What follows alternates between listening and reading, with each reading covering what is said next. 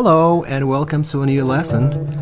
Today is gonna be about masculine and feminine in Arabic.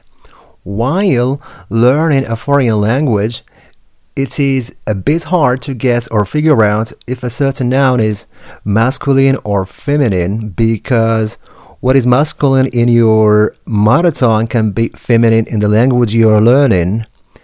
Sometimes we need to know so that to use the right article or let's say the right uh, demonstrative pronoun.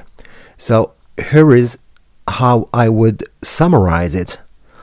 All feminine nouns end with ta marbuta or alif maqsura like Selma, while the rest is masculine. It sounds simple.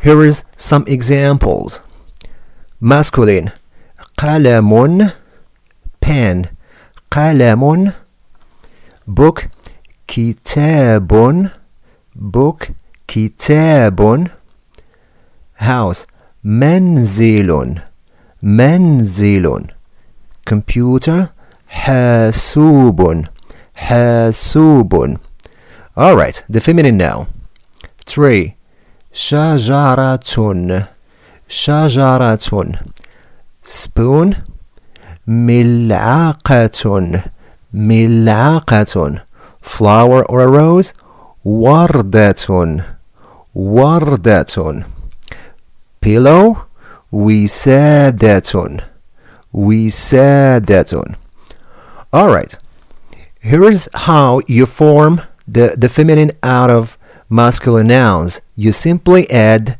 ta marbuta to the end of the word. Masculine, Mr. Sayyidun, the feminine is Sayyidatun. Sayyidatun. Tilmidun, student. Tilmidatun.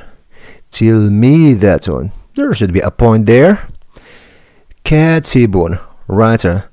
Katibun.